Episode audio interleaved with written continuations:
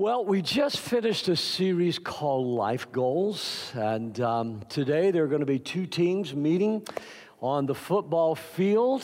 Go Bucks. I didn't get an amen on that. If you're a Chiefs fan, I'm sorry, but uh, go Bucks, and we're going to be seeing them go for what their goal was for this year. But I want to talk to you this morning about a struggle that we all have from time to time, and that's a struggle that we have with God. In the first service, I asked this morning, how many of you have ever struggled with God? And across the building, folks were raising their hands. You know, and life is, part of life is a struggle. You know, there's struggle with our faith from time to time. There's struggles in our families from time to time. There's struggles in our finances, there's struggles in our careers. You could just go on and on with the struggles that each of us face. But I want to look at a man in the Bible that Hebrews eleven talks about. He's a man that when I tell you his story, you're going to be surprised, because in the New Testament, the Bible says, God says, Jacob have I loved. Jacob have I loved. And that's a powerful statement that God makes about this character. And once I tell you a little more about his story, you're just going to be going, wow, if God could love Jacob, Jacob, God loves me. And you're going to be able to recognize just how great the song we just sang in Calvary's Shadow is all about. Jacob was a stubborn man. Any of you know any stubborn men?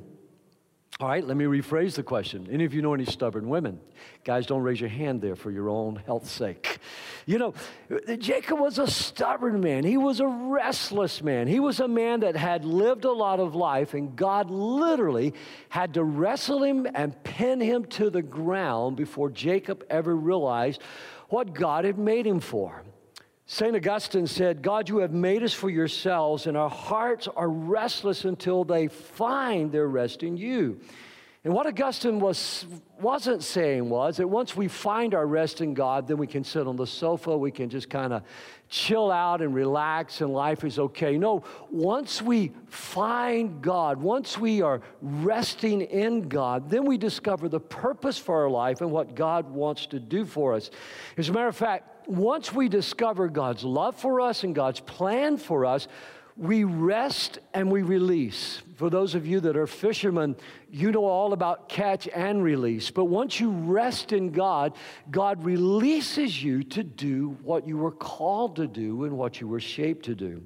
Jacob's story is a fascinating story. Inside the womb of their mother, uh, Rebekah, Jacob and Esau struggled. They were twin brothers. When Jacob and Esau were born, Jacob was grabbing literally the heel of Esau. There was this wrestling match going on because Jacob wanted to be first. And the Bible brings that out for a variety of reasons, but one is for the reason I want to bring to you this morning. Jacob, Jacob being the younger son, Uh, and not having sometimes all the favor and the blessings that in that culture came to the elder son. The elder son was to receive double the portion of the younger son. So Jacob found himself competing with his brother. Jacob found himself struggling with his brother, wrestling with his brother. He came from a family that started well, but the family became dysfunctional. And sometimes I've met Christian families that started so well, but something happens through the years and they become dysfunctional. I have talked with them all across the country and in other nations in the world where people started well in their faith, but because they didn't go on strong in their faith, their families would become dysfunctional. And as I tell you more about the story of Jacob and Esau and Isaac and Rebekah, you'll just see exactly what I'm talking about here, because as time went on, Rebekah would favor her younger son, Jacob, and Isaac would favor his older son, Esau. And this created even more competitiveness. As a matter of fact, at one point, and this is huge, Jacob stole the birthright. He deceived his brother for the birthright. And then his mother assisted him in stealing the blessing from his father. His mother was colluding in the deception of his life. And so when this happens, Jacob has to run away from home. And you know, what happens a lot of times is rather than facing the music, people will run from the conflict. Rather than facing the challenges or the issues, they will run away from the conflict. But you always take the conflict with you. So Jacob runs away from home with his mother's assistance. He runs away and he runs to his mother's brother, his uncle Laban, because he thinks with his uncle Laban, you know, he and his mother were close, that maybe he's going to find some favor and acceptance from his uncle Laban that he never found from his father. And remember, kids are always looking for their father's blessings. They're always looking for their father's affirmation and approval. But when he gets to Uncle Laban's home, he finds out that Uncle Laban is even more deceitful than Jacob is. He finds out that he's no match for the wits of Uncle Laban, because once he meets Uncle Laban, he falls in love with Uncle Laban's daughter, Rebekah. Oh, she stole his heart. Excuse me, Rachel, she stole his heart. He looked at her and he says, you know, the only French I know is va, va, va, voom. You know, I've got to have this woman. I want to marry her. So he goes to Uncle Laban and he does what some of us have done. I remember after getting on my knee and asking Becky to be my wife, and then having to go to her father and asking her father's blessings if, if I could marry his daughter. He goes to Uncle Laban, and Uncle Laban why, says, why, sure, son, you can marry my daughter. They throw a great big banquet. And evidently, Jacob got hammered at the banquet, because when he woke up the next morning, he wasn't in the bed with Rachel. He was in the bed with her sister Leah. And he was furious. And he went to his Uncle Laban. He says, what have you done? I agreed to work seven years for your daughter Rebekah, excuse me, your daughter Rachel, and you have given me Leah. And his uncle says, I don't know how you boys do it back down south, but here the older daughter gets married first. But, there's always a but, isn't there? But if you will work for me seven more years, I'll give you Rebekah too. And so Jacob goes, what a deal, two for one. I'll work seven more years. Guys, listen to me, listen to me, listen to your pastor. I'm going to give you some good advice right here. Don't ever have two wives. But if you ever have two wives, be sure they're not sisters, okay? Because these two are fighting with each other, and before long, Jacob has got issues going on in his family, and he just kind of throws his hands up, and he gets angry at his family. So he's been angry with his brother. He's been angry with his father. He's run to his Uncle Laban. His Uncle Laban has deceived him and tricked him. So he finally says to his two wives, you know what? I'm tired of this. We're going to go back home. So he begins to make plans to take all of that he's earned, and his brother-in-laws get jealous of him. Now, I've got four wonderful brother-in-laws. They're all Christians. They love the Lord. I'm thankful for my brother-in-laws. But I got four great brother-in-laws, but Jacob's brother-in-laws were extremely jealous of him. And they, now listen, this is important, they were out to get him, because they said, you know, everything he's gotten, he stole it from our father. And he hadn't really, but they just looked at it that way. Have you ever saw people that they thought you were blessed and they thought you did something crooked to get it? Well, they are colluding against him. And so he says to his wives, you know, your father's turned against me. My brother-in-laws have turned against me. It's time to go home. And so he decides to sneak away while Uncle Laban and his brother-in-laws are gone. Let me give you some more advice. If you're ever going to move and run away, do not take a grandpa's grandkids. If you take our grandkids, we're coming after you. And so Uncle Laban and the boy saddle up. He's got his posse together, and they go chasing down Jacob. He says, you didn't even allow me to throw a party. You didn't allow me to hug and kiss my grandchildren goodbye. And Jacob says, I was afraid of you. That's the reason I left like I did. He had left such a bad taste that they, they made a treaty. They built a monument. And listen, this is what that monument that they built actually meant. Jacob, don't you ever cross this line again. Don't you ever come back. You're not welcome here anymore because of your deceit and your trickery. And so he, he can't go back. I am so thankful I can go back to all the places that I've been before. I can go back, and there are friends and family, people that love me, and there are people who love you, and I'm glad that you've lived your lives that way. But if you haven't, there's still hope for you. But Jacob doesn't know that yet, because as soon as the treaty signed, he's headed back to his homeland, hoping to maybe reunite, put bygones behind him. He finds out that his brother Esau is riding out to meet him. He's got a posse with him. He's got four hundred armed men with him. And his servants tell him, Jacob, we are in big, big trouble. He's got four hundred armed men with him. And so Jacob, he decides where we're going to divide and conquer. He sends half his family, half his livestock across the Jabbok River. Later, he sends another half by, and he's left on the other side of the river. And there, he encounters God. There, he begins to wrestle with God. And I'm going to ask you, if you would, to stand with me. I want to read a verse of Scripture with you. I want to pray for you. And if you're watching online, uh, you can see the verse of Scripture is going to be coming up in just a second. But I want you to agree with us in prayer this morning. And if you haven't tithed yet or given your missions offerings yet, I'm going to be praying for you uh, in this service right now. And I just ask you to agree with me as we pray together over the message and over our tithes and offerings today. Father, we love you. We thank you for how you are gracious and generous to meet and supply all of our needs.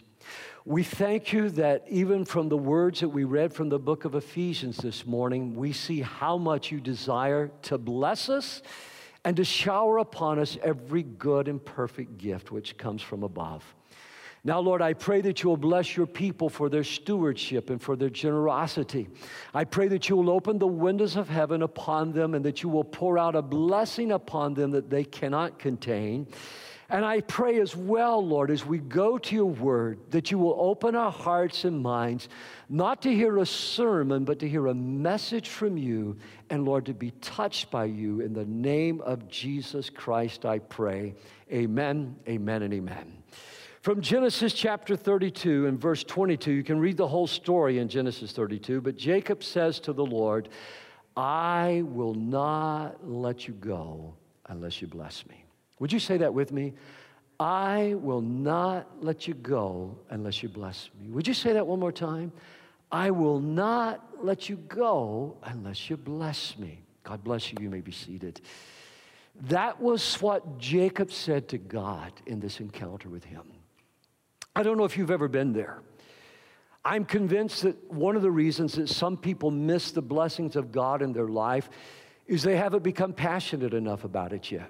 They haven't sought it. They haven't gone after it with all their hearts. They haven't hung on to God. Maybe they've made a little telegraph prayer, a little wish, God, if you'll do this, God bless me here, but they've never really interceded, and they've never really gotten before the Lord. If you joined us for prayer last night, we talk about the work of intercession that Christ accomplished for us at Calvary that we celebrated during communion, but we also talked about the ongoing prayer of intercession that you and I are called upon to make with the help of the Holy Spirit, and the Holy Spirit breathes through us. It's like pneumatic. That Greek word pneuma means spirit.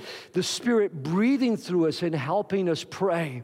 And Jacob comes before the Lord and he says, I will not let you You go unless you bless me. And you go, Pastor, what's the background of this story? Well, the background is, is that Jacob has an encounter with God. Jacob meets God, and it's a total surprise for Jacob. When you look at this as Jacob encountering God, God sought Jacob out. God, Jacob is by himself on the other side of the river, and this man comes up to Jacob, and the word in the Hebrew literally means he pounced upon Jacob. He jumped upon Jacob. A few years ago, I met someone that many of you are going to know his name. His name is John Maxwell. John was a big help to me early on, and John, just the first time we met, he had invited me to Annapolis, Maryland. He grabbed me and began wrestling. Now, you got to understand, John is like King Kong, I'm like Mickey Mouse. I mean, that's not an even match. He just manhandled me. We wrestled, we left. I knew right away I was going to like this guy. But I was listening to John talk, and John said something that I thought was one of the most profound things I'd ever heard before. And he said, what's the most important question that anyone has ever asked you? What's the most important question that anyone has ever asked you personally? And as I thought about that and all the questions I've been asked as a pastor through the years and all the questions that people have asked me personally, I began to realize just how profound and how deep that was. What's the most important question? God is going to ask Jacob a very important question in this conversation. And at some point, I promise you, God is going to put his finger on your life, and he's going to ask you a very profound question that you're going to have to answer. And next week, we're going to look at Jacob's answer, and we're going to look at God's reply to Jacob's answer. Now, here's the deal, just to kind of give you a preview for next week. It's not that God doesn't know the answer already. God knows the answer. It's kind of like when God asked Moses, Moses, what's that in your hand? And Moses says, God, it's a rod. It's not that Moses didn't know that there wasn't, that it's not that God didn't know that what Moses had in his hand, but he wanted Moses to recognize what he's got in his hand. And as your pastor this morning, I want you to recognize who your Heavenly Father is, what Christ has done for you at Calvary, and where you stand, and understand there is more to this life than just having crossed the line and given your life to Jesus Christ. It's why we call ourselves passionate followers of Christ. Many people have never encountered God. They may have prayed the prayer, but they've never had one of those life-changing decisions. They've encountered the church, and they love the church, and they feed off the fellowship of the church. They feed off of their fellowship of the small group. But when they move away, or when something happens and they get transferred, I get calls so many times, I can't find a church. I haven't found a small group. I feel like I'm dying inside. I understand that. We all need community, and we all need a local church to worship with. But sometimes God brings us to places that the church can't meet your need. Only God God can meet your need this morning. And then there are other people that I, I talk about. They have circumstantial faith. And boy, if COVID nineteen has done anything for the body of Christ, it's helped us to see those who have had circumstantial faith and those who have had faith in God. Because as long as the circumstances were good, they were good.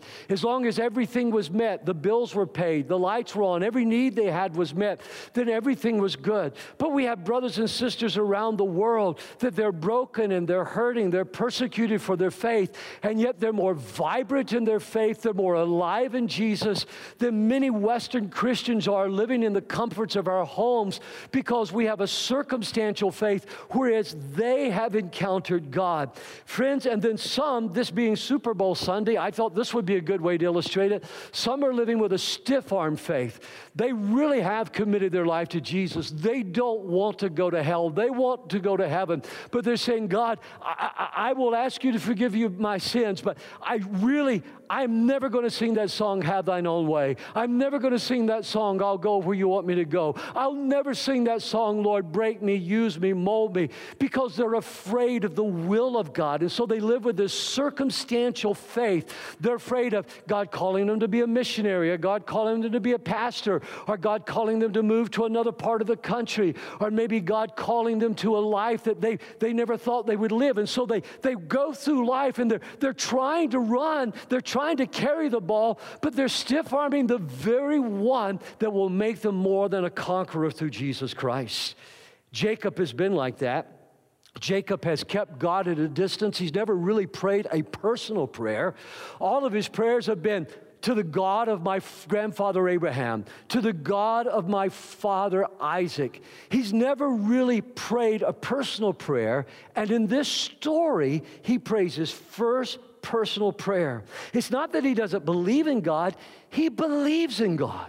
And some of you listening this morning, I've had people tell me all the time, you know, I believe in God, but I've never had a personal relationship with God. But in this story, we see the real God that Jacob encounters, and he pounces on Jacob. And I want you to look at verse twenty-four with me. We're talking about encountering God. Jacob was left all alone in the camp, and a man came and wrestled with him until the dawn began to break. The man came. The Lord literally means pounce. I wasn't expecting John to pounce on me in Annapolis, Maryland.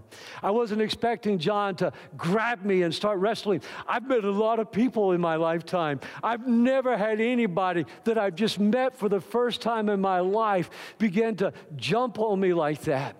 And yet when I read this story and they wrestle all night long, I'm thinking, wait a minute now. God not only knows the answer to the question he's going to ask Jacob, but listen, he's the God of the universe. He could have pinned Jacob to the ground. He could have spoken one word. Jesus said he can cast out devils with his little finger. What God did was he held back because Jacob needed that encounter where he wrestled with God. And you may be thinking to yourself from time to time, why doesn't God move in my life? Why hasn't God done this? Why hasn't God done that? My question to you is not whether God is able. My question to you is, have you been willing to passionately go after what God has promised you in life? When our boys were little, I used to wrestle with them. They would come in and grab me. As soon as I got out of the car, I could pull into the garage, come into the house, barely set down my computer bag or briefcase, and all of a sudden, I would have three tigers all over me. There was a reason I called my boys thunder, lightning, and a tornado, all three of them. And we would wrestle, and I would let them pin me to the ground. Now, it wasn't that I wasn't strong enough to pin them to the ground, but they, we would wrestle, and we would go on and on until finally they pinned me. One of them would do the three count and Dad, we won, we won, we won. And it was fun. It was great fun. But here's the deal. They knew I was able to pin them to the ground, but Dad was holding back because we were having so much fun together.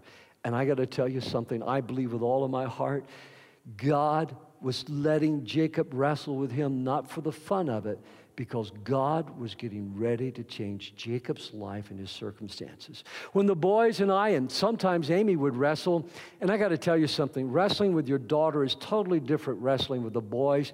Boys, they will punch you. They'll try to hold you. Girls will bite, kick, and whatever it takes to win a match, okay? So just a fair warning if you've got a daughter there. I was talking with Rich Hammer one time, the attorney for the Assemblies of God, and we were laughing about that. He said, my daughters can be brutal. So I'm just telling you right now, when you wrestle with your kids, this is one of the great life lessons you can have for your devotions with them that night, is to tell them the story about Jacob wrestling with God. Because God jumped on Jacob. And when God jumped on Jacob, his whole plan was to touch Jacob. His whole plan was so that Jacob could walk away going, I've been touched by God. I've been touched by the Lord, because what Jacob wanted more than anything, and what he didn't have, was the blessing of his father. It was the blessing of his father. I told you earlier that John said one of the most profound things to me that I ever heard. What's the most important question you've ever been asked? And I would say to you this morning that God has a question he wants to ask you. And I have a question I want to ask you. And I've asked this of some of you sitting in this room. I've asked this of some of you who maybe are watching online. And that is, what was your relationship like with your father? Because once you can tell me what your relationship was like with your father, I can sometimes help you understand your life a little bit better. I can sometimes help you understand what your issues that you're struggling with in life. Because every child, listen, every child wants the blessings of their father. Fathers play a different role in the lives of their sons and their daughters than their mothers play. Fathers not only, boys not only learn their masculinity from their fathers, but daughters learn their femininity from their fathers, how they're to be touched, how they're to be kissed, how they're to be held. It's totally different than the way they touch or kiss their wives. And little girls begin to assimilate that. They, they learn how to communicate as thinking human beings rather than beings that have to use their bodies to get communication with. Fathers bring the blessing into their lives. And this is where Jacob's relationship with his father is so bizarre to me, because Isaac was one that started out well in life. Isaac was the son of promise. Isaac was the one that had seen God, had encountered God in a way that most people had never encountered God. As a matter of fact, God spoke to Abraham and says, I want you to take your son, your only son Isaac, and I want you to take him and I want you to sacrifice him. Now, God never intended for Abraham to sacrifice Isaac. So you got to listen to the story to get the whole deal. And so Jake, excuse me, Isaac and his father Abraham, they take the wood, they take the fire, and they go to the mountain to make the sacrifice. And Isaac is probably thirteen or fourteen years old, and they're climbing the mountain, and all of a sudden, Isaac begins to look around. He says, Dad, we've, we've got the fire, we've got the wood, but where's the sacrifice?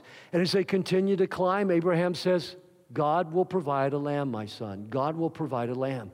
Well, it's not long in the telling of the story where Isaac realizes he's the lamb.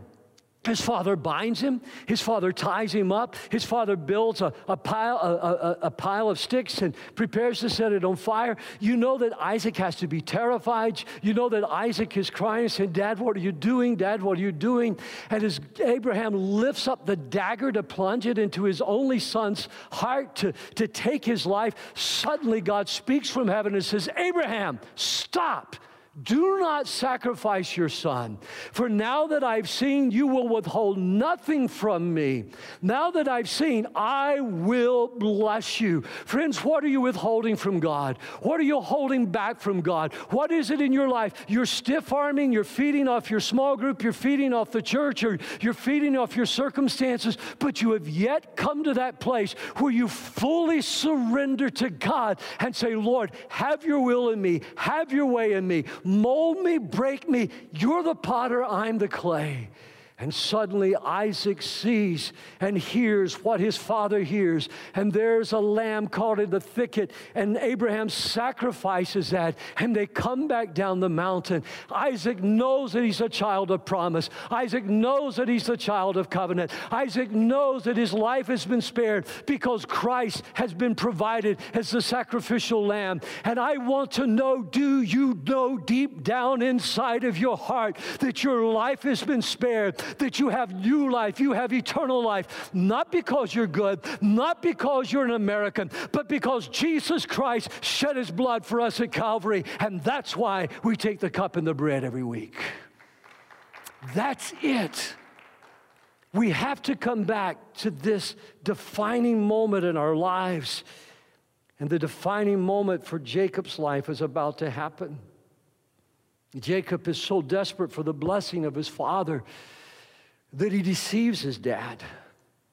He's so desperate for the blessings of his father that he colludes with his mom after he stole the birthright from his brother.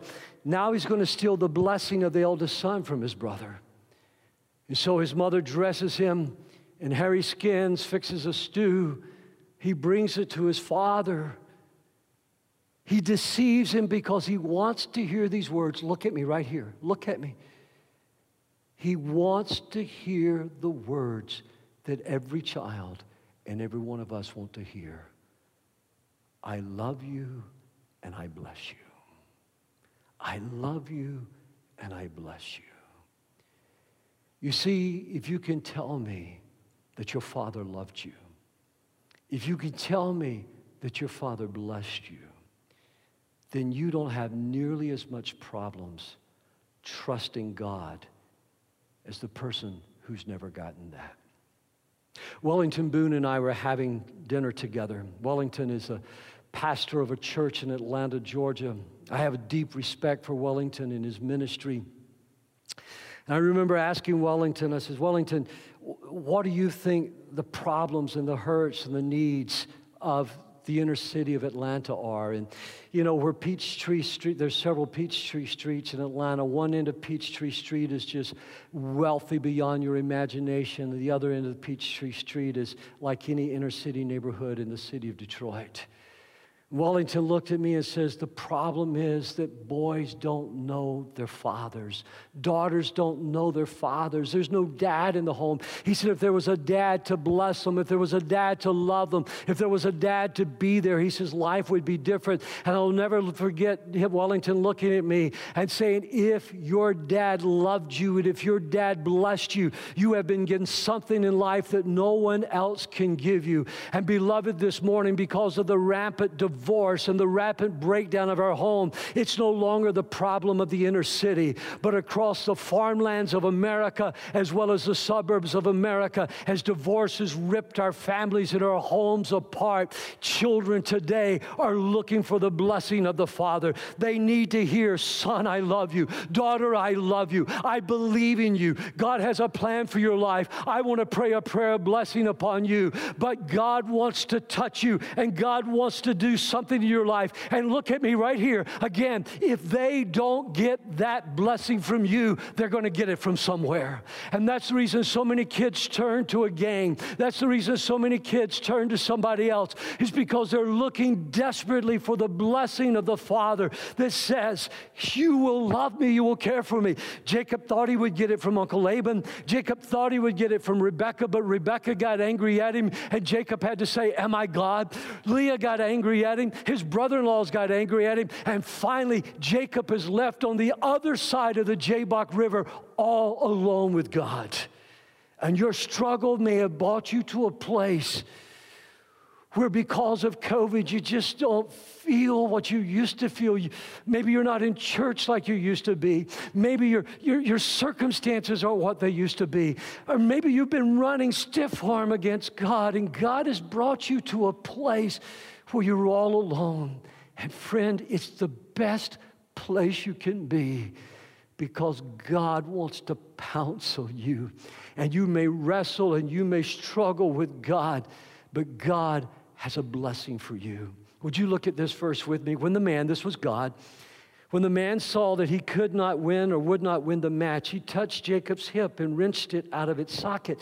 Again, God's limiting his strength. It's like me wrestling with my children. God's limiting his strength. But when God touches you, he touches you in that area that you've been strong in. He wrenches Jacob's hip out of the socket. Say, why? Let me see if I can explain that.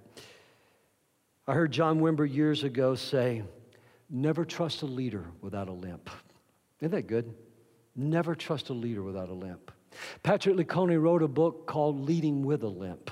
He's a leadership author, leadership writer, and leadership consultant, fe- featured often in major newspapers and magazines across the country.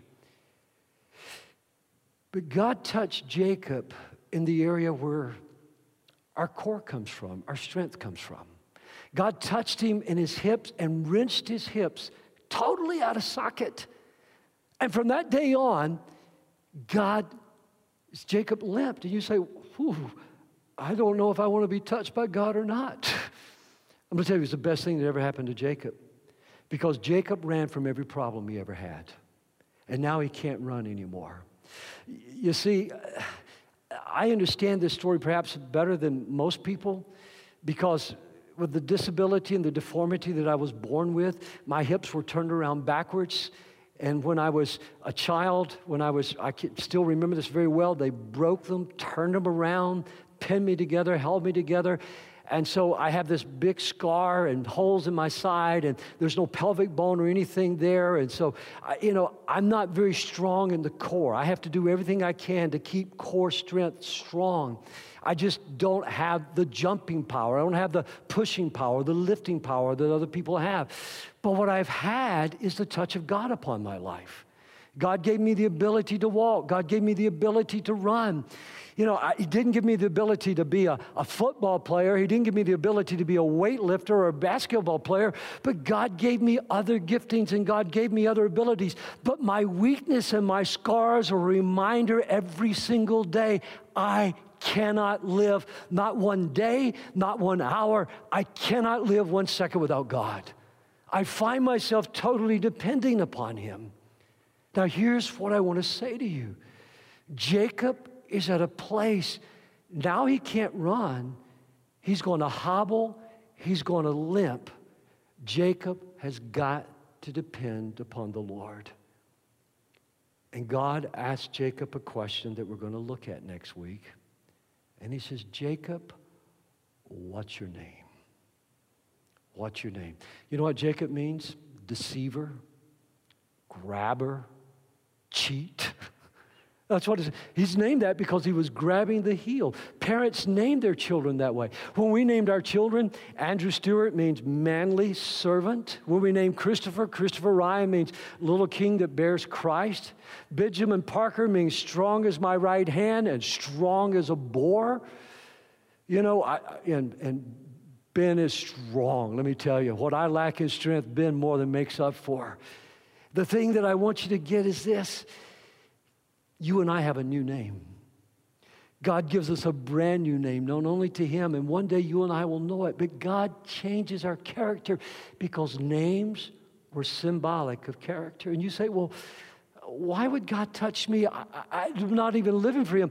I, I'm not feeding off the fellowship of the church. I'm, I'm not feeding off of circumstances. I'm not stiff-arming God. I, I've lived as an enemy of the gospel. I've lived, I don't have time for God. I haven't even wanted God, and yet you're still listening. Maybe you're here this morning. You're still listening. Why? Because God has come after you. What you feel is the presence of God pressing in upon your heart, calling you to Himself. God has come to bless you, and you say, how can that be? Jesus touches even His enemies. In Luke chapter twenty-five and verse fifty-one, there's a beautiful story of a man who came to arrest Jesus. He was an enemy of Jesus. And, and when he comes to arrest Jesus, one of Jesus' disciples named Peter, he pulls his sword or his lightsaber out of his sheath and he slices Malchus' ear right off the side of his head. Malchus is screaming in agony. And Jesus speaks to Peter and he says to him, no more of this. And he touched the man's ear and he healed it. Let that be an answer to everyone that says, you got to first commit your life to Christ before God will touch you. God will pounce on your life and He'll have, you'll have an encounter with Him because God loves you. So, beloved, this morning, as we wrap this up today, I want to ask you this. How passionate are you for the Lord? Have you lived your life by your wits? Have you lived your life trying to accomplish things of your own? Or have you come to a place in life where you realize your cleverness, your wittiness, maybe even in business you've been less than honest, or maybe you've been less than honest with your employer. Maybe you've been less than honest with God. Let me talk to you if you're a Christian this morning. Maybe you've been less than honest with God when it's come to your tithe or when it's come to having prayer times with your family.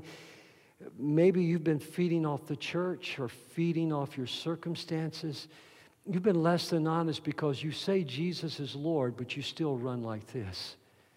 My friend, God has sent me here to share this message this morning. Because Jesus has come knocking on your door. He loves you, and He won't settle for anything else less than your one hundred percent total commitment to Him. Years ago when we were youth pastors, we used to sing a song that just simply said, Jesus be the Lord of all. For if you're not Lord of everything, you're not Lord of all. I can see our students. We started with ten students, and soon we were running hundreds. God did a sovereign work of revival. It wasn't anything clever we knew how to do, but I can see those students. Many of them coming out of the drug culture. Many of them coming out of other bondages. I can see one that God delivered them from such evil that had a hold on their lives and their family.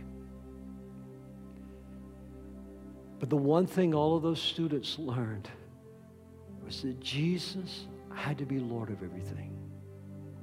Oh, you can say, Jesus, forgive me my sins, and if you mean it, He will forgive you.